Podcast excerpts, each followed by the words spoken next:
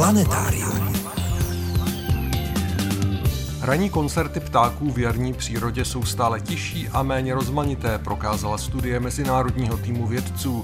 Členem tohoto týmu byl i český zoolog a ornitolog Petr Voříšek. O své osobní cestě k husitství a o příčinách výbuchu husické revoluce před 600 lety bude v naší letní repríze poprvé vyprávět historik a znalec husických událostí Petr Čornej. Chybět nebude úvodní přehled zajímavostí, připomeneme naši soutěž a těšit se můžete i na pravidelnou rubriku. Tentokrát to budou historické souvislosti. Posloucháte Planetárium, týdeník ze světa vědy a fantazie.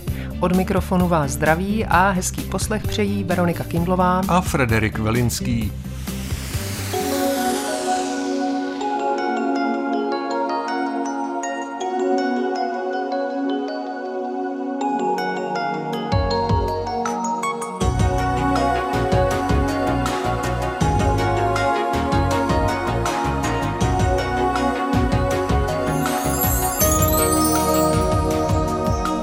Začneme přehledem novinek a zajímavostí ze servisu ČTK. Čínští vědci vyvinuli robotickou rybku, která dokáže v mělké vodě vyhledávat a pohlcovat mikroplasty. Měří 13 mm, pohybuje se rychlostí téměř 4 cm za vteřinu a orientuje se podle světla. S jeho pomocí jsou také vědci schopni rybku na dálku řídit a zabránit tak případné srážce s lodí nebo jinou rybou. Pokud by ji nedopatřením spolkl predátor, bez obtíží stráví, je totiž vyrobena z biokompatibilního polyuretanu. V pohoří Atapuerca na severu Španělska se našla část čelisti hominida, jejíž stáří vědci odhadli na 1 milion a 400 tisíc let. Pokud by se datace potvrdila, šlo by o vůbec nejstarší pozůstatek některého z předchůdců člověka na evropském kontinentu. K jakému druhu patřil, to zatím vědci nejsou schopni říci. Zajímavostí je, že zhruba ze stejné doby pochází i kusy štípaného pazourku, objevené v Atapuerce před devíti lety. Archeologové z Ústí nad Labem stráví nejspíš celé léto výzkumem bohatého naleziště u Trmic, kde by mělo stát nové obchodní centrum. Byly tam odkryty ojedinělé kostrové hroby z konce doby kamenné, tři tisíce let staré žárové pohřby v keramických nádobách z doby bronzové a o tisíc let mladší bez nádob, které jsou mnohem zácnější. Nechybí ani pozůstatky obydlí z doby latenské kolem roku 300 před Kristem, kdy u nás žili keltové. Z kosmodromu Kuru ve francouzské Gvajáně odstartovala 13. července nová raketa Evropské kosmické agentury Vega C. Má silnější pohon než dosud užívané Vegy a to ji umožňuje přepravit asi o 50% těžší náklad. Nový motor navíc umožňuje přesnější navedení satelitů na orbitu. Na vývoji spolupracovalo 13 členských států ESA, včetně české firmy Atos, která se podílela na přípravě testovacího zařízení navigačního systému. Kontroverzní šéf ruské kosmické agentury Roskosmos Dmitrij Rogozin byl odvolán a na jeho místo přišel dosavadní ruský vicepremiér Yuri Borisov. Souběžně uzavřel Roskosmos novou dohodu s americkým úřadem pro letectví a vesmír NASA o letech integrovaných posádek na palubě amerických a ruských lodí. Jde o to, aby v případě nutnosti mohli kosmonauti ke startu k vesmírné stanici využít i služeb druhé strany. Díky této dohodě se nakonec ruská kosmonautka Anna Kikinová letos na podzim nejspíš přece jen prolétne americkou lodí Crew Dragon, jak bylo původně plánováno. Po vypuknutí bojů na Ukrajině a následných siláckých prohlášeních Dmitrie Rogozina se nad tímto startem až dosud vznášel tučný otazník. Ten se ale vůbec nevznáší nad naší další planetáriovou nabídkou. Jak už víte, za chvilku se spolu vydáme za ptačím zpěvem.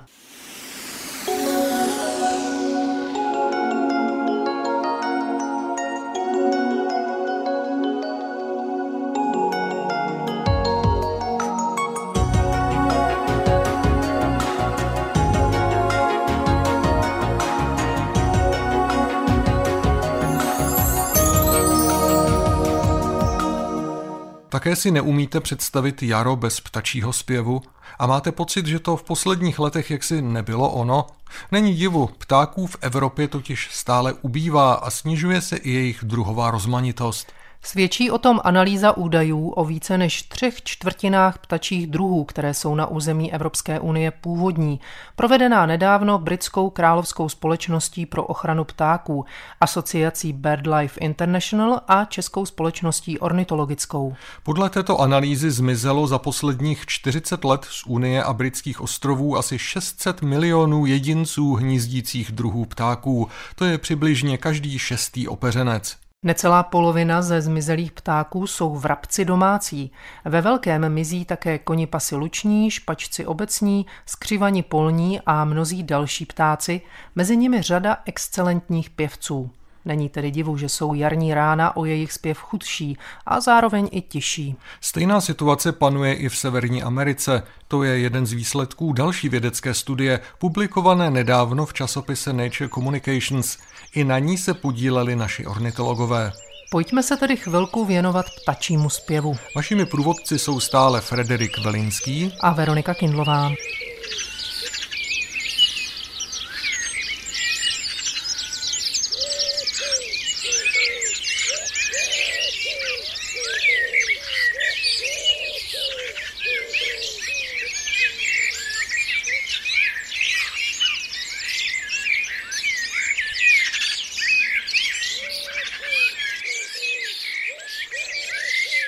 Takhle nějak možná zpívali v roce 1998 ptáci na jedné lokalitě ve Velké Británii. Podle druhů, které jste mohli zaslechnout, to bylo kdesi v blízkosti lidských obydlí. Poblíž se patrně nacházela havraní kolonie a také nějaká vodní plocha, případně mokřat. Zajímavé je, že nejde o skutečnou nahrávku. Je to rekonstrukce možné podoby jarního rána na oné lokalitě, vytvořená na základě údajů o tamním výskytu ptačích druhů, které mají vědci k dispozici. Jak odborníci k této i dalším rekonstrukcím dospěli? O tom jsem si povídal se spoluautorem zmíněné studie o ptačím zpěvu, zoologem a ornitologem Petrem Voříškem z České společnosti ornitologické. Pro začátek si připomeňme, proč vlastně ptáci zpívají a proč hlavně na jaře. Když se zaměříme na naše zeměpisné šířky, tak ptáci zpívají na jaře, to každý ví, nebo zejména na jaře. A je to proto, že ten ptačí zpěv z velké části souvisí s rozmnožováním. Ptáci v našich podmínkách se rozmnožují na jaře, v naprosté většině případů jsou sice nějaké výjimky, ale ty můžeme pominout. A zpěv slouží především k tomu, že ten samec, protože především zpívají samci, zase ne všichni, a zase ne vždy u všech druhů, ale jak známe v přírodě nikdy nic neplatí na 100%, tak ti samci, kteří zpívají, vydávají tím zpěvem signál směrem potenciální partnerce, směrem k samici. A ten signál znamená, tady mám už teritorium, tady je příhodné se se mnou spojit a mít tady v tomto místě eh, se mnou potomky. Eh, ty samice vlastně z toho zpěvu dokonce dokáží poznat, jak je ten samec, řekněme, kvalitní, takže si ho podle toho dokážou vybrat, anebo teda zase odmítnout. A současně ten zpěv toho samce slouží jako signál jiným samcům, tady už je to obsazeno, sem už nechoď, protože tady bydlím já, vyženu tě. Někteří ti pěvci jsou za svoje koncerty obdivováni nejenom příslušníky vlastního druhu, ale taky třeba lidmi. Jaký prospěch vůbec má z ptačího zpěvu člověk? To je docela nové odvětví výzkumu, které se zabývá přínosem ptáků a přínosem živé přírody obecně pro člověka. A většina těch výzkumů byla dělána na lidech, řekněme, na lidské populaci žijící ve městech. To myslím, že je také dobré si uvědomit, že na venkově zase to může být trošku jinak, ale ten městský člověk, který je normálně od přírody už dost izolován, tak se z nejrůznějších výzkumů ukazuje, že mu ta příroda chybí, respektive tam, kde se s přírodou dostane do kontaktu, a ten kontakt je právě velmi často zprostředkován ptačím zpěvem, tím vnímáním ptačího zpěvu, tak to přispívá k lepší eh, psychické pohodě člověka. V podstatě to zlepšuje jeho mentální zdraví. V časopise Nature Communications eh, vyšla studie, podle které se ranní koncerty ptáků v Severní Americe i v Evropě mění, jsou tižší, méně různorodé. V tom týmu vědců, který na té studii pracoval, byli i čeští ornitologové, včetně vás. Kdo vůbec ten výzkum vedl a kdo všechno se na něm podílel? Vedl a inicioval to kolega Simon Butler z University of East Anglia ve Velké Británii, který přišel s myšlenkou propojit údaje ze sčítání ptáků, které máme za několik dekád zpětně v Evropě i v Severní Americe a nahrávky ptačích hlasů, které ornitologové, amatérští ornitologové, v podstatě kdokoliv dávají na takový online portál, který se jmenuje Xenokanto a tam je vlastně ukládají a tam ty nahrávky jsou k širokému použití. A Simon Butler přišel s myšlenkou, že bychom tyto dva zdroje údajů na jednu stranu o výskytu a početnosti ptáků a na druhou stranu o tom, jak ti ptáci zpívají, eh, spojili dohromady a s pomocí údajů o změnách početnosti ptáků, které máme z toho sčítání, zrekonstruovali vlastně to, jak ta zpěvní krajina zněla třeba před 15 lety. Jak už se ornitolog Petr Voříšek zmínil, odborníci pro své rekonstrukce využili volně dostupné nahrávky ptačích hlasů, které propojili s údaji o výskytu a změnách početnosti ptáků na jednotlivých lokalitách. Byly jich řádově desítky tisíc, především ze Severní Ameriky. Ani evropských lokalit však mezi nimi nebylo málo. Jak se taková rekonstrukce dělá? My nemáme k dispozici historické záznamy zpěvu ptáků z těch konkrétních lokalit. My jsme měli údaje přesně lokalizované zeměpisnými souřadnicemi o početnosti ptáků, ale vedle toho jsme měli už jenom informace o tom, jak ti ptáci zpívají z toho portálu Xenokanto a s pomocí předpokladu, že nehraje příliš roli třeba nějaká změna zpěvu v čase, to jsme samozřejmě postihnout nemohli, tak za předpokladu, že toto se příliš nemění, respektive, že to nebude mít vliv na ty celkové výsledky, tak jsme rekonstruovali ty zpěvy zpětně dozadu. My jsme pro každou lokalitu, pro každý rok věděli, kolik tam bylo jedinců kterého druhu, to máme ze sčítání, a věděli jsme potom, jak ty druhy zpívají. K tomu jsme měli ty nahrávky. Ty se ještě docela složitým způsobem zpracovávali, řekněme standardizovali, aby to v těch výsledcích potom eh, nebylo ovlivněno třeba kvalitou nahrávek a dalšími věcmi. Standardizovali se na určitou délku a potom podle přesně daného algoritmu, ale v zásadě v pořadí, jak se ti ptáci na té lokalitě objevovali v tom sčítání, podle toho se jim přiřazoval ten jednotlivý hlas, až se vytvořila celá ta skupina hlasů, tak jak to zní zní. A ono to vlastně není úplně triviální, kromě té složité procedury, kterou se to dělalo, tak každý druh zpívá jinak. A některý ten zpěv je složitější, jiný je zase jednodušší, takže není vlastně úplně stejné, když třeba z té lokality zmizí méně početný druh, který se ozývá jednoduchým hlasem a přibyde třeba druh, který se ozývá nějakým složitějším hlasem. Tohle to všechno se potom v tom projeví. Jak jste přišli na to, že ten zpěv je tižší teď? No my jsme potom ten zrekonstruovaný zpěv, ten komplexní skutečně zpěv, kdy ti ptáci tam potom v té rekonstrukci zpívají jeden přes druhého, charakterizovali čtyřmi indexy, které zjednodušeně řečeno charakterizují právě tu různorodost eh, ptačího zpěvu, řekněme diverzitu. Vlastně jeden z těch indexů byl velmi podobný indexu druhové diverzity, který se používá eh, v ekologických studiích a které potom charakterizují právě třeba i intenzitu toho zpěvu. Takže s pomocí těch čtyřech indexů jsme potom charakterizovali ty změny, ke kterým v těch letech na každé lokalitě došlo.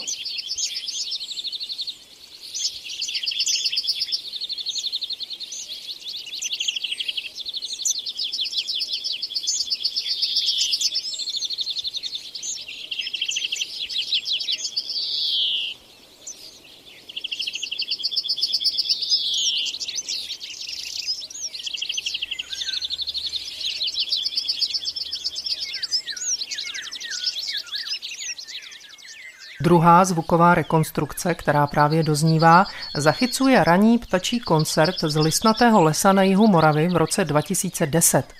Ozývají se v ní pěnkavy, pěnice černohlavé, špačci, strnat obecný, žluvy, dlask i lejsek bělokrký. Podle ornitologa Petra Voříška je to lokalita zvukově dost pestrá, jedna z těch, kde se pestrost ptačích hlasů nesnížila. I teď, po více než deseti letech, jsou tamní koncerty podobné. To ale pro většinu lokalit neplatí.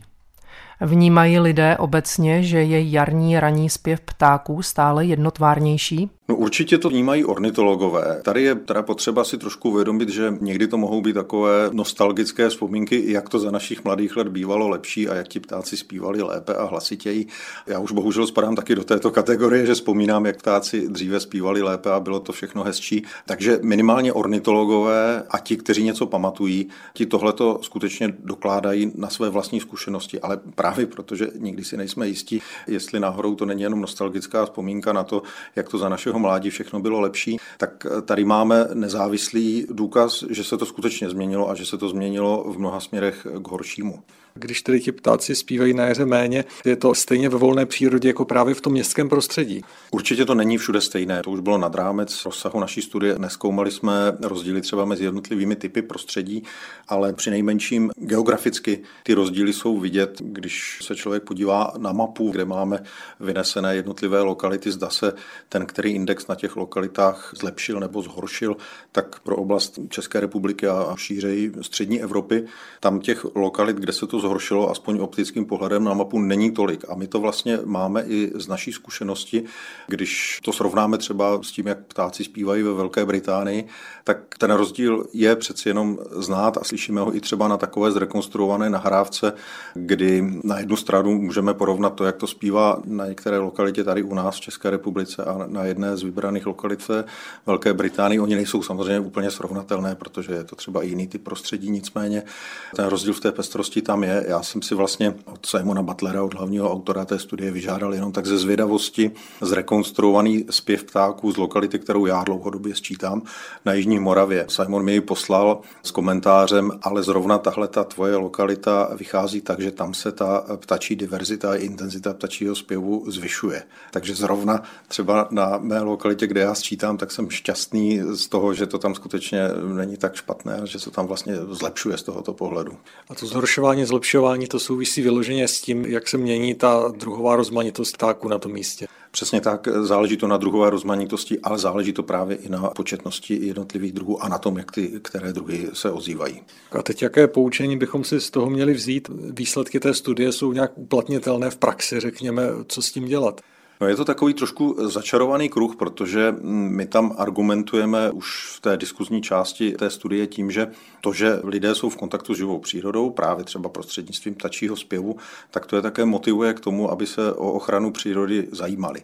Takže když v kontaktu s přírodou nejsou, tak ztrácejí zájem o ochranu přírody a dostáváme se do začarovaného kruhu, takže asi bych doporučil každému chodit ven, chodit brzo ráno ven a ptáky poslouchat. Není potřeba je všechny určit, ale jenom si to prostě vychutnat a občas prostě se takovýmto způsobem s tou přírodou dostávat do kontaktu, ať to nezapomenem. To by byla určitě škoda, nehledě k vyloženě léčivému efektu, který pobyt v přírodě lidem přináší. O ptačím zpěvu jsme si povídali s ornitologem Petrem Voříškem z České ornitologické společnosti, jedním ze spoluautorů nedávno zveřejněné studie v časopise Nature Communications, která se právě akustickými proměnami jarní přírody dopodrobna zabývala.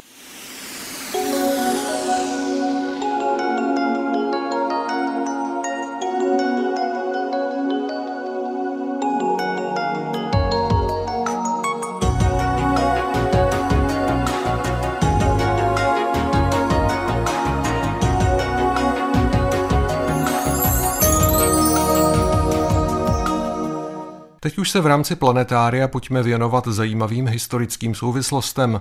Slovo má jako vždy kolega Adam Widner.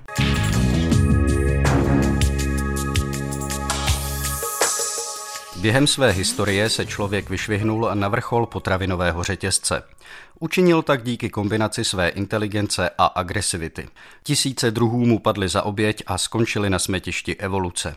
A přesto existuje jeden druh, který se dokázal člověku postavit. Outsider, který měl být vyhuben a místo toho vstoupil do dějin jako tvor, který v opravdové bitvě uhájil svou existenci a důstojnost. Nepravděpodobný vítěz nad člověkem, Emu hnědý. Tím, kdo od něj utrpěl hanebnou porážku, či aspoň hanebnou nevýhru, je australská armáda. Ta kuriozní bitva, či spíš celá kampaň, se odehrála mezi světovými válkami a její kasus belli je až kliše.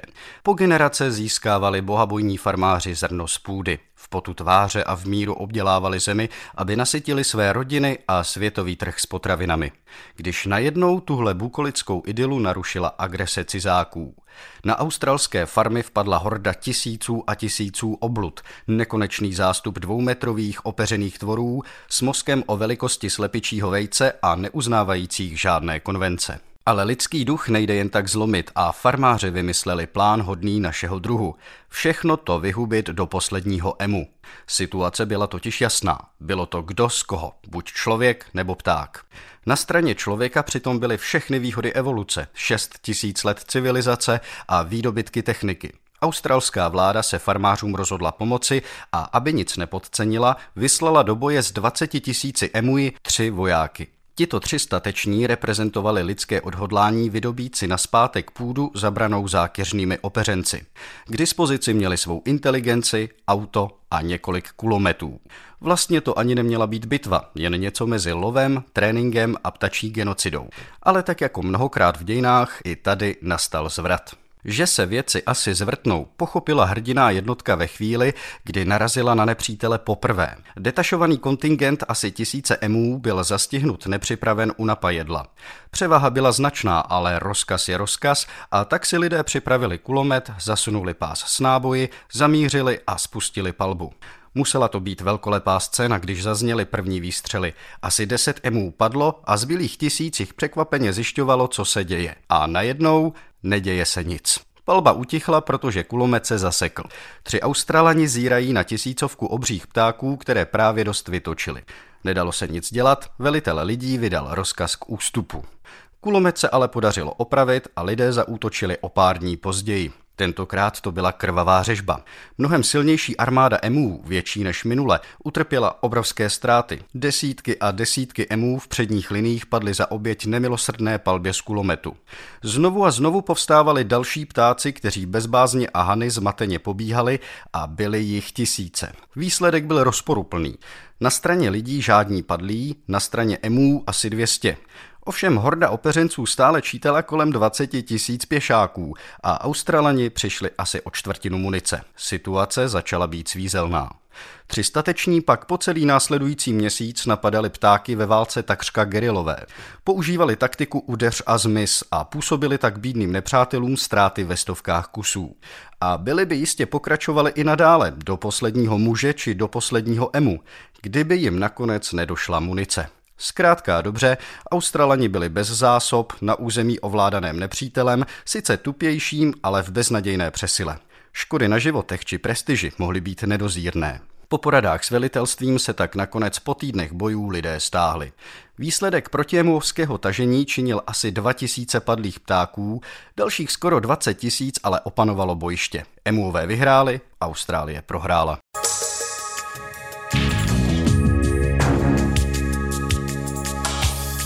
Texty pravidelných rubrik najdete v plném znění na našem webu. Rozhovory z pořadu se tam nacházejí také, především ve zvukové podobě a částečně i v textovém přepisu. Naše adresa je rozhlas.cz lomeno planetarium. Na webu najdete i naši soutěž. V červenci hrajeme o publikaci čtveřice autorů nazvanou jednoduše Jantarová stezka a věnovanou právě tomuto fenoménu trasám, po nichž se kdysi mezi Baltem a Středomořím přepravoval jantar a další komodity. Můžete ji získat, pokud správně zodpovíte naši soutěžní otázku. Jedna z větví Jantarové stezky vedla nepochybně i kolem nejvýznamnějšího moravského keltského opida. Napište nám, o jaké opidum se jedná, kde přesně se jeho pozůstatky nacházejí a jak jsou asi staré.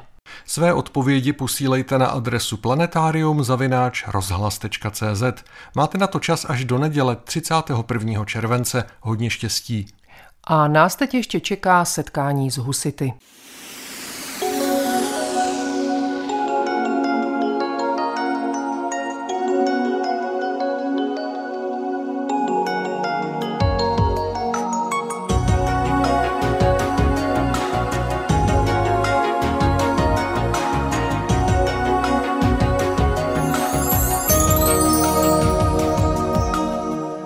Před šestisty lety už v Čechách naplno probíhaly nepokoje spjaté s husitskou revolucí. Během jara 1421 ovládli husité většinu měst ve středních, východních a severozápadních Čechách. V červnu toho roku se v Praze dostal k moci radikální kněz Jan Želivský a v Čáslavi se sešel s něm, který odmítl Zikmunda jako českého krále a vyhlásil zemským zákonem a základním programem husitství takzvané čtyři artikuly pražské. V Lidových novinách vyšel na jaře 2020 seriál článků našeho předního historika a znalce husických událostí Petra Čorneje Husitská revoluce, který o rok později získal i svou knižní podobu. Na základě této knihy jsme pro vás v roce 2021 připravili čtyřdílný seriál, jehož hlavním a jediným protagonistou byl právě profesor Petr Čornej, mimo jiné autor monumentální monografie o Janu Žižkovi. A letos v létě vám nabízíme reprízu tohoto seriálu. Dnes nás čeká první schůzka a povídání o tom, jak to všechno začalo. Hezký poslech vám stále přejí Frederik Velinský a Veronika Kindlová.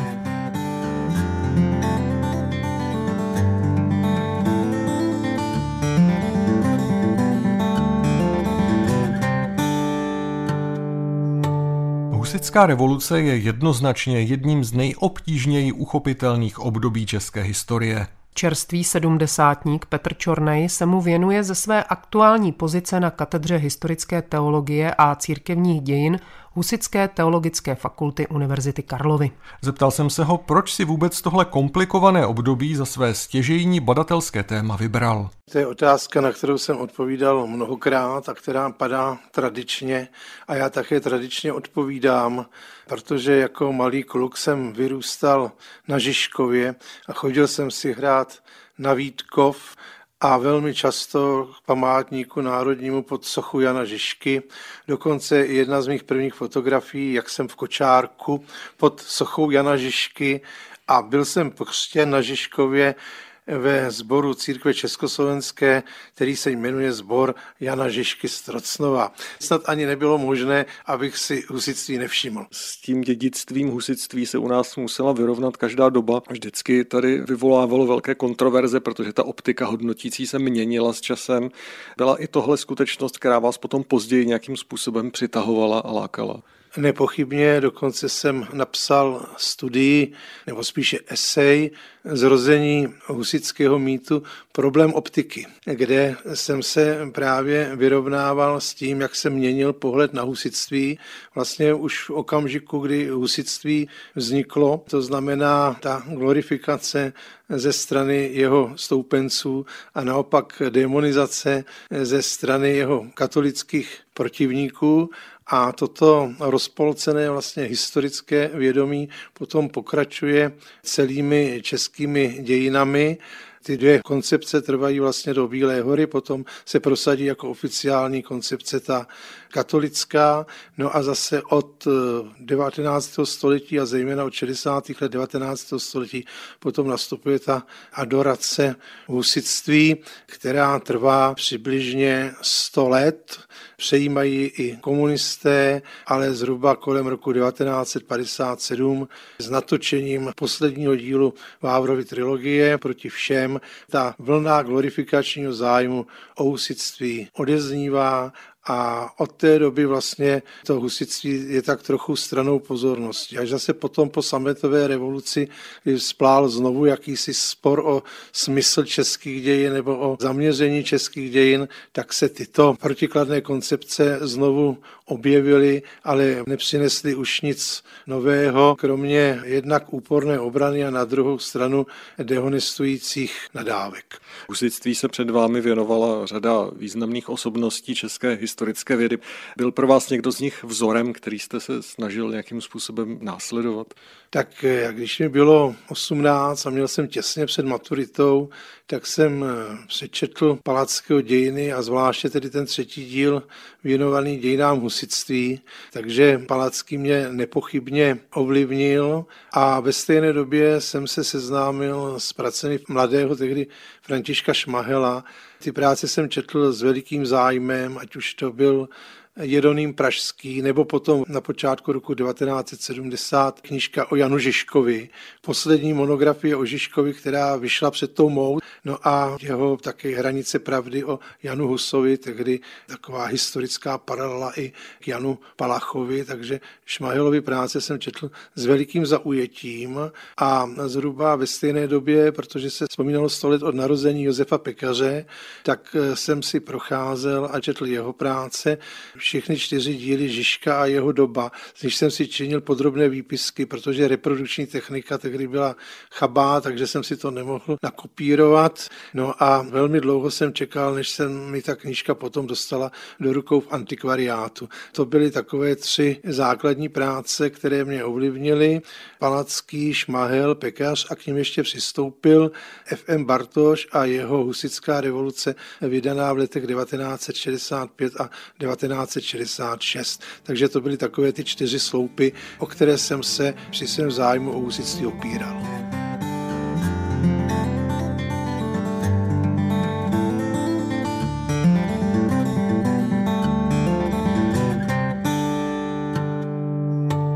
Historik Petr Čornej patří k těm badatelům, kteří důsledně hovoří o husické revoluci. Ne každému se ale to označení líbí. Jako revoluci v pravém smyslu si spíš představují něco jiného. Jak to vidí sám Petr Čornej? revoluce jsou historické fenomény a nedá se nic dělat, musíme s nimi pracovat. Jsou to určité modely a to, že husitství revoluce byla, je nepochybné, protože provedlo základní politickou a majetkovou restrukturalizaci společnosti a zároveň se tedy proměnila ta společnost i mentálně a nábožensky, čili vlastně ten zásah do struktury společnosti byl tak hluboký, že už vlastně nikdy nebyla jako předtím a znamenalo to obrovský skok v porovnání s tím, co tady bylo na přelomu 14. 15. století a v mnoha směrech to předjalo i nástup velkých evropských reformací v 16. století.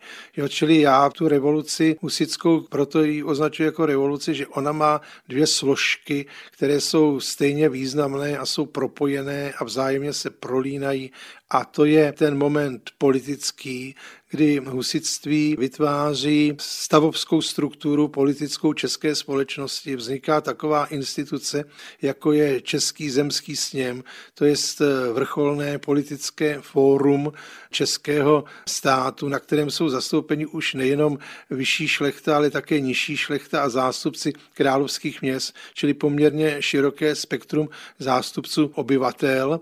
A pak je tam ten druhý moment, nábožensko-církevní, vzniká kališnická církev, sice formálně jako složka církve obecné, ale lišící se nejenom rituálně, ale samozřejmě i v řadě dalších dogmatických ohledů od eh, církve římskokatolické. Není to ještě úplná rozluka s římskokatolickou církví, protože na to nebyly podmínky, ale přece jenom je to směr, kterým se velká část Evropy vydala v 16. století. Čili ty změny jsou naprosto zásadní a pojem revoluce, myslím, naprosto oprávněný. Možná, že bychom měli připomenout, proč vlastně k tomu vzedmutí došlo husickému. Já vím, že pořád ještě ve veřejnosti jsou takové jako zjednodušené představy o tom spojené právě třeba s tou Vavrovou filmovou trilogií. To je samozřejmě problém, protože spousta lidí hledí na husitství a jsou mezi nimi i někteří učitelé, to mě stále překvapuje, právě rastrem Vávrovy husické trilogie nebo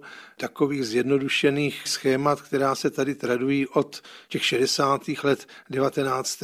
století, o tom, že husité byli tím pokrokovým, lidovým, sociálně progresivním elementem, že dokonce usilovali o vybudování jakési komunistické společnosti, ale to všechno samozřejmě je velmi zjednodušené, protože ten takzvaný spotřební komunismus na táboře, to byl vojenský komunismus vyvolaný válečnými podmínkami a ještě úzkou personální základnou rodícího se tábora, který také ustal hned na podzim 1420, čili jsme tady obětí takového absolutizování pouze některých, dá se říci, okrajových momentů. A právě protože tyhle momenty byly absolutizovány a do značné míry se dostaly do učebnic a do publicistiky, která má samozřejmě mnohem větší dopad než díla odborných historiků, tak to potom žije eh, svým životem a děláme, co děláme, tak si myslíme, že házíme hrách na zeď, že vlastně tohleto schéma eh, husitů eh, jako sociálních revolucionářů a předchůdců proletářské revoluce tady snad bude navždy, když je to úplná hloupost.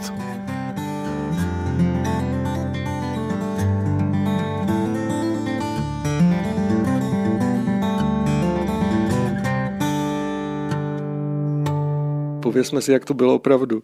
Už jsem to naznačil v předchozích odpovědích. Existovalo tady velké politické pnutí ve společnosti, protože se ukazovalo, že zájem o podíl na politické moci má i vrstva nižší šlechty, která byla tehdy neobyčejně významná, protože z ní se rekrutovali vojenští velitelé a vlastně dá se říci vojenská složka tehdejšího českého státu a její význam sílil i vzhledem k válkám, které probíhaly v sousedství českého státu, ať už to byl zápas mezi Polsko-Litevskou unii a řádem německých rytířů, nebo počínající turecká islámská expanze proti uherskému království. Kokustal na západě probíhala francouzsko-anglická takzvaná stoletá válka, kde ti čeští eh, vojáci nacházeli také uplatnění, ale samozřejmě pro i vnitřní bezpečnost bylo důležité, aby tady existovala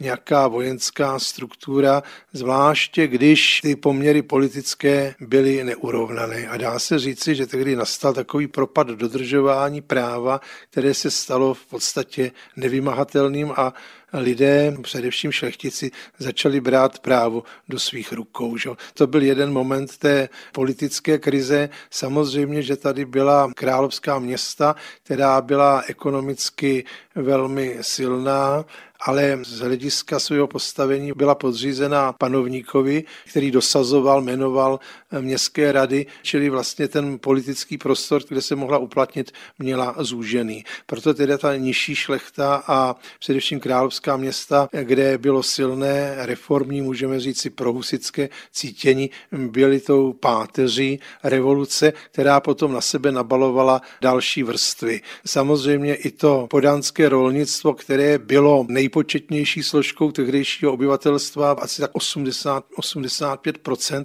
ale bylo to obyvatelstvo, které bylo negramotné, které mělo svoje problémy a které se k té revoluci buď přidávalo, nebo nepřidávalo. Že jo. Většina lidí, která byla spjata se svým gruntem, no tak ta se bála jakýchkoliv změn, ale byli tady také lidé, kteří se tím, že se přidávali na stranu revoluce a zúčastnili se kampaní, ne natrvalo krátkodobě, dejme tomu na měsíc, na tři měsíce, si tou vojnou dokázali přivydělat a zlepšit svoje postavení. Takže rozhodně to nebyla vůdčí sila revoluce. Husitství nebylo strukturováno podle sociálních vrstev, jak se tvrdí že by tedy ty chudší vrstvy byly husické a ty bohatší lépe situované proti husické ne. To idea šla napříč společností, rozdělovala jak vysokou šlechtu, nižší šlechtu, města, podánské obyvatelstvo, tak i rodiny. Známe četné případy, kdy byl otec katolík a syn husita, nebo kdy bratři byli konfesijně a názorově rozděleni. Někdy to můžeme říci, že v tom byl i kus kalkulu, že ta rodina nebo rod vyčkávali, která strana zvítězí a tak si to dali tak půl na půl pro všechny případy. Přelom 14. a 15. století je obdobím krize katolické církve. Od roku 1378 panovalo tzv. papežské schizma, kdy církvy vládly dva konkurenční papežové. Jeden spíš pro francouzský v Avignonu a ten druhý, uznávaný většinou Evropy, v Římě. V roce 1409 se chaos ještě zvýšil, když byl zvolen třetí papež v italské Pize. Pro všechny věřící to byl veliký problém, který si žádal rozhodné a rychlé řešení, vysvětluje historik Petr Čornej. Uvědomme si, že ta církev byla institucí, která měla vést křesťana od kolébky do hrobu a zajišťovat mu spasení, dosažení věčného života, což byl vlastní smysl pozemského bytí. To už my si příliš neuvědomujeme. A teď vznikala otázka, který papež je ten pravý a který nám zajistí tu cestu k věčnému životu. Čili to byla otázka skutečně existenciální, která musela být řešena s ohledem nejenom na pocity a vědomí lidí, ale také s ohledem na politické zájmy celé Evropy, která se potýkala s řadou překážek a jedna z nich byla islámská expanze. Osmáši Turci už byli na Balkáně a ohrožovali Dunaj. Evropa potřebovala sjednocení v záležitostech církevních, proto vzniklo to velké koncilní hnutí, reformní koncily, které se uskutečnily tři. První v Píze v roce 1409, potom 1414 a 1418 v Kostnici a 1431 a 1449 v Bazileji, který potom neslavně končil v Lozán. A tyto koncily měly vyřešit otázku sjednocení církve pod jedním papežem, což se podařilo v Kostnici v roce 1417 volbou Martina V. Měli také vyřešit otázku víry a dogmatu, že jo, to byl problém právě Husa, husitství a jiných vlastně heretických nebo disidentských hnutí, která existovala. No a třetí, ten nejvýznamnější úkol bylo provést reformu církve jako takové, aby opravdu plnila aktuální požadavky doby. To byly tři veliké úkoly a vlastně se podařilo splnit víceméně jenom odstranění toho papežského schizmatu. Ta reforma byla na dlouhé roky a nakonec se jí nepovedlo prosadit a církev za to zaplatila velmi tvrdou daň, protože následkem neuskutečené církevní reformy byl zrod luterské reformace v německých oblastech v roce 1517. No a z husity se samozřejmě ta církev střetla v Kostnici to bylo tak, že proti sobě stála Husova a husická představa nápravy církve a ten oficiální reformní koncept představovaný koncilem. A ten měl samozřejmě podporu celé Evropy. Takže Hus a Husité vypadali, že jsou to ti rebelové rozkolníci, kteří hážou písek do toho soukolí reformy. Když už se té Evropě podaří takovýmhle způsobem sjednocovat na tak zásadním zasedání, jako byl koncil, tak najednou se najde nějaká skupina v Čechách, která si myslí, že ta jejich reforma operuje božím zákonem jako nejvyšší normou závaznou pro každého křesťana. Hus a Jeroným Pražský byli popraveni exemplárně, aby tahle ta česká varianta zmizela ze světa, ale ono to bylo kontraproduktivní. K výbuchu husické revoluce, de facto občanské války, došlo v roce 1419. Událostí, která vše uvedla do pohybu, byla defenestrace novoměstských končelů 30. července toho roku. Proč k ní došlo a jak byl založen husický tábor? To budou hlavní témata druhého setkání s historikem Petrem Čornejem, které vás čeká v příštím planetáriu. Pro dnešek je to všechno. Loučí se s vámi a krásný zbytek víkendu vám přejí Frederik Velinský a Veronika Kindlová. Naslyšenou za týden. Planetárium. Planetárium, magazín ze světa vědy a fantazie, přináší každý týden rozhovory s odborníky či popularizátory vědy, nabízí aktuality, pravidelné rubriky a také soutěž o zajímavé publikace. V podobě zvukové či psané nás najdete i na internetu rozhlas.cz lomeno planetárium. Vydejte se s námi za poznáním.